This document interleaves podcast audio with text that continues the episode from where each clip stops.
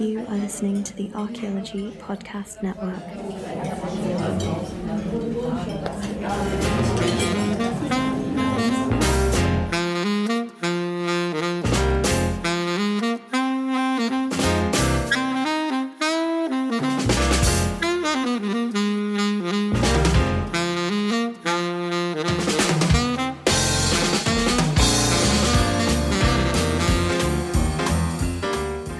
And welcome to another Woodland Heritage Festival special edition of the Archaeology and Ale podcast.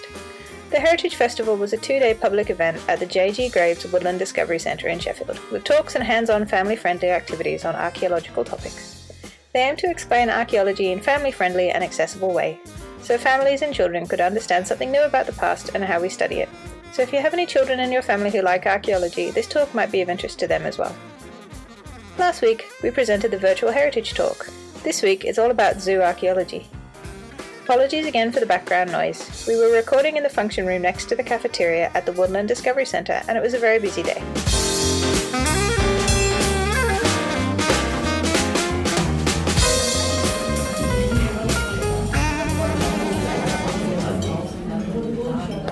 Hello, uh, I think most of you know me. I'm, I'm Jed, I'm a zooarchaeology student at the University of Sheffield and I specialise in the study of animal bones from archaeological sites. So, uh, zooarchaeology and why animals matter. So, zooarchaeology is the study of animal bones recovered from archaeological sites. Uh, so, it's different from just straight zoology and it's different from well, the rest of archaeology. Uh, Zooarchaeology is a sub-discipline. So we get our material uh, the same way any archaeological material is produced. So uh, this is an archaeological dig at uh, York. I think it's the Coppergate dig. And uh, when we get ideal preservation, which is uh, not acidic and not too wet, we can get animal bones preserved. And then when we excavate them, we recover them.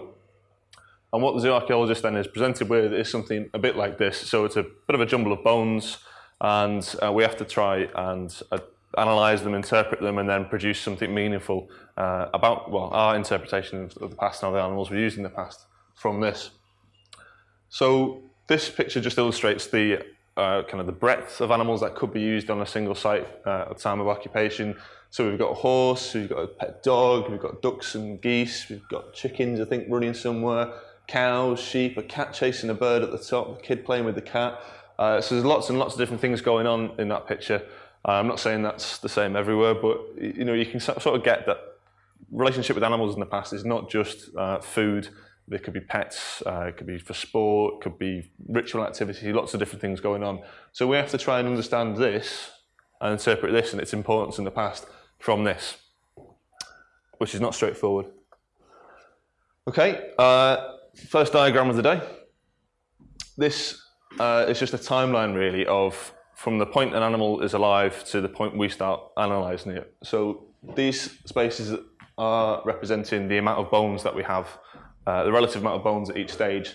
So the top stage, when all the animals were alive, at the time the site was occupied, is 100%, and then when we get down to the bottom, we might be maybe looking at 5% or 1% of the bones left.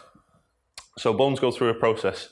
Uh, after the animals died. So we've got living community in the past, and then the animals might die, they might be killed by humans, they might be sold, uh, given to a different site. So we're losing some of the bone information uh, just straight away after the animals died. Then humans uh, butcher the animal, they might use the bones for tools, they might use them for making gaming pieces, all sorts of things, or they might just dispose of the animals, they might burn the animal, uh, might completely lose the bones. Uh, so we lose some more information then. We get damage from other animals, so we think about dogs gnawing bones. If you leave the bones out on a rubbish tip, we're just going to lose some of that information, so the bones are destroyed. Then, if we get uh, decomposition in the ground, so like I said before, if it's a acidic soil, the bones are going to decompose, we're going to lose them, and uh, we're going to lose that information. So the bones that go first will be softer bones, or bones of younger animals.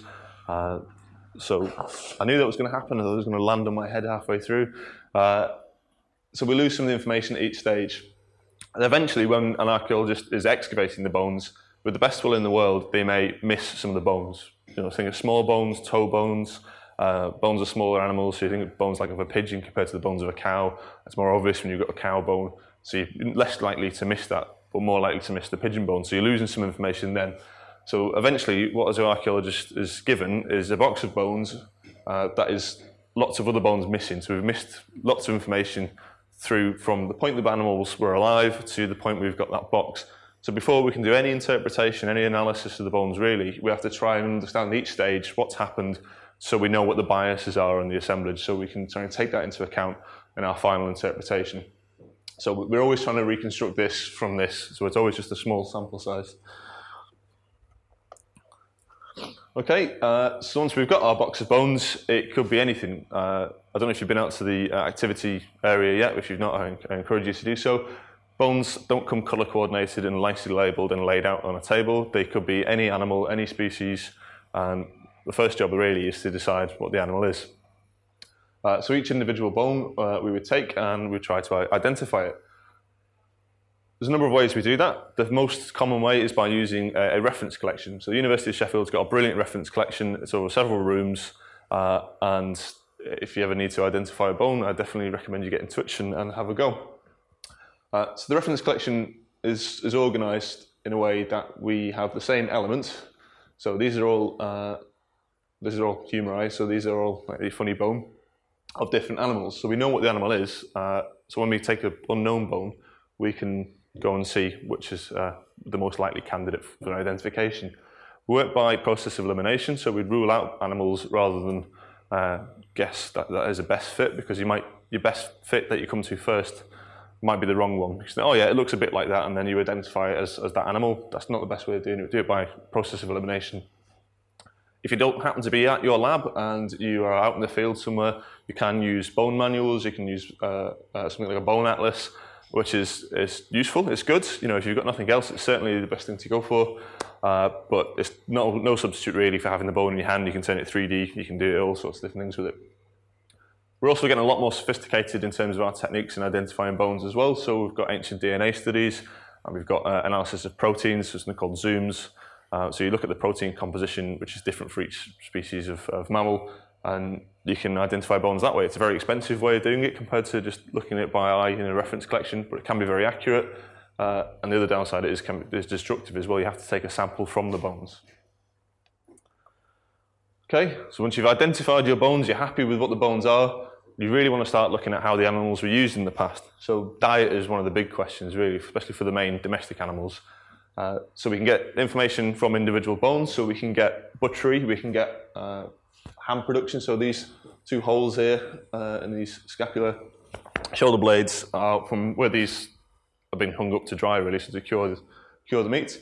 Then we can get butchery marks as well. So we can get uh, cut marks where the meat has been taken away from the bone, and depending on what type of cut marks you've got, you can discuss how the animal was used. So you get cut marks that are different for skinning, for filleting. You get chop marks, so has the bone been split up into lots of different pieces and then distributed, or has the whole bone been cooked at once? So if you're thinking about a whole leg of, of a cow cooked at once, is that a big party that's going on? Or if it's all been chopped up into little pieces and distributed across the site, uh, is that more day-to-day use of an animal? So that's individual bones if we look at the whole assemblage, we might want to look at specialist practice. So we could look at maybe meat production. So the best time to uh, slaughter an animal for meat consumption is when the animal reaches its optimum weight. So that is when it's not going to grow anymore, so it's not going to get any bigger, and you're not going to feed it any more food to waste uh, resources. So that, depending on the species, and this one, it's uh, I think it's, this was sheep. You can see the age of the uh, animal down the bottom and the percentage of bones from the assemblage. So the most bones are actually uh, between one and three years when the animal isn't going to get any bigger and they're not going to produce any more waste. They've been slaughtered between one and three years. So we think maybe it's meat production. We have got some uh, very young animals, but that's more likely to be doing died at birth, uh, shortly after birth. If we look at milk production, really what you want to do is uh, well, in the case of cows, is remove the calf and kill the calf as quickly as possible after birth so you can collect the milk. The calf doesn't get the milk. So what we get when there's specialised milk, milk production is a huge spike in the amount of very young animals that die and then older females mainly towards the end. So you can see that very obviously if, if that is the case, you've got specialised milk production. Um, when you've got milk, you can make milk, you can cheese, uh, put eggs on, which you don't get from cows. Uh, but sometimes we find uh, eggshells on sites as well. So when you've got chicken bones, is it chicken meat? Is it chicken bones? That's the main thing. So we've got lots and lots of eggshells. Maybe, uh, maybe egg production is the focus rather than the meat production. Of course, animals can be used for lots of other things as well, apart from just for eating. So when preservation is good, we can uh, get things like leather preserved. So this is a leather shoe that's been found, and we can use bone for pretty much anything. So these are bone pins, uh, bone dice, anything can be used really. I mean, we didn't have plastic in the past, so you know, bone, horn, leather, they're all used for very different things. Uh, so we've got an antler handle on this uh, knife. This isn't archaeological. We've got a horn mug. So horn very much is like the plastic of the past. You heat it up, you can shape it any way, which way you want. And then uh, this one here in the bottom left is a bone skate. So if you take the uh, foot bone from a horse and you polish the underside of it, put some leather straps on it, put it on the bottom of your shoe, and you can skate quite happily uh, using that. So we do find these uh, sometimes when the preservation is good. Animals are also used for lots of other things. So for thousands of years, animals have been used to carry things for us or even carry us. So this is a tomb painting from ancient Egypt, uh, two oxen pulling a plough.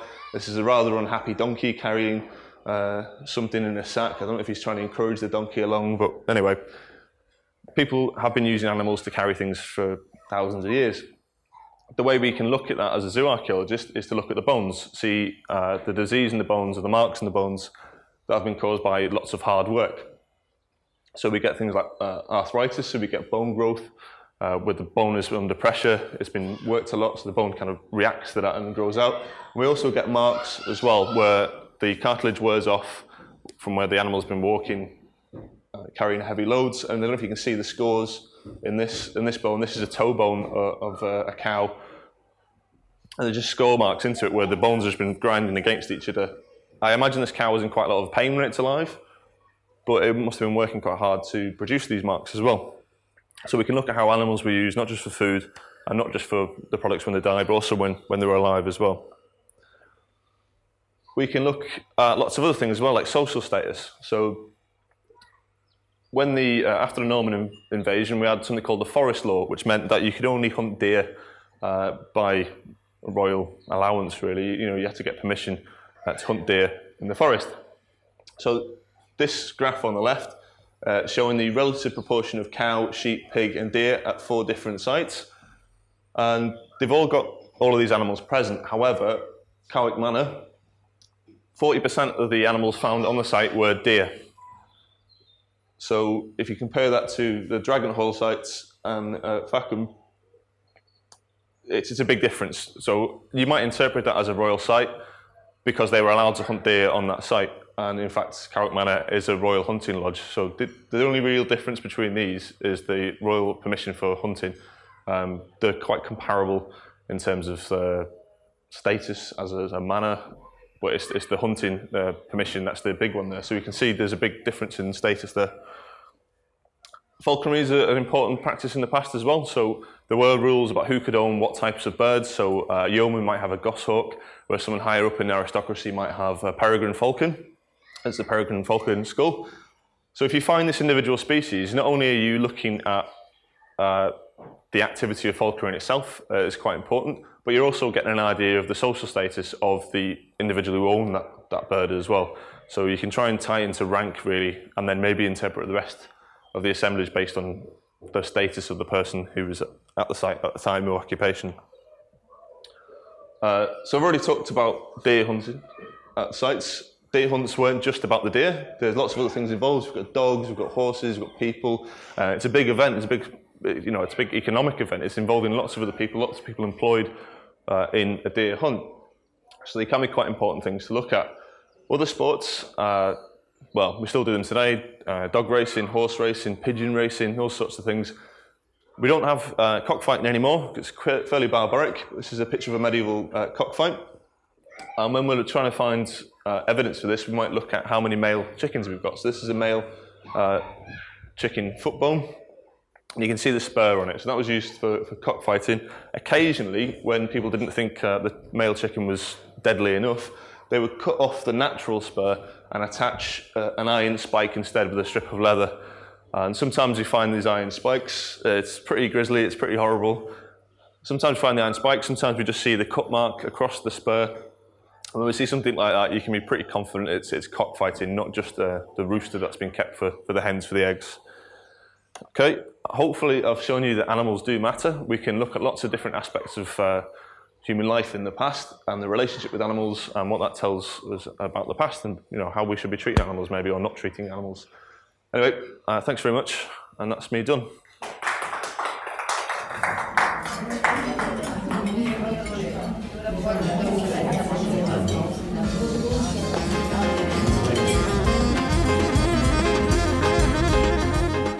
Next time, stay tuned for another special edition introducing some more activities at the Woodland Heritage Festival. Next time, we'll be presenting a talk on making white coal using Q-pits and some hands-on experimental archaeology.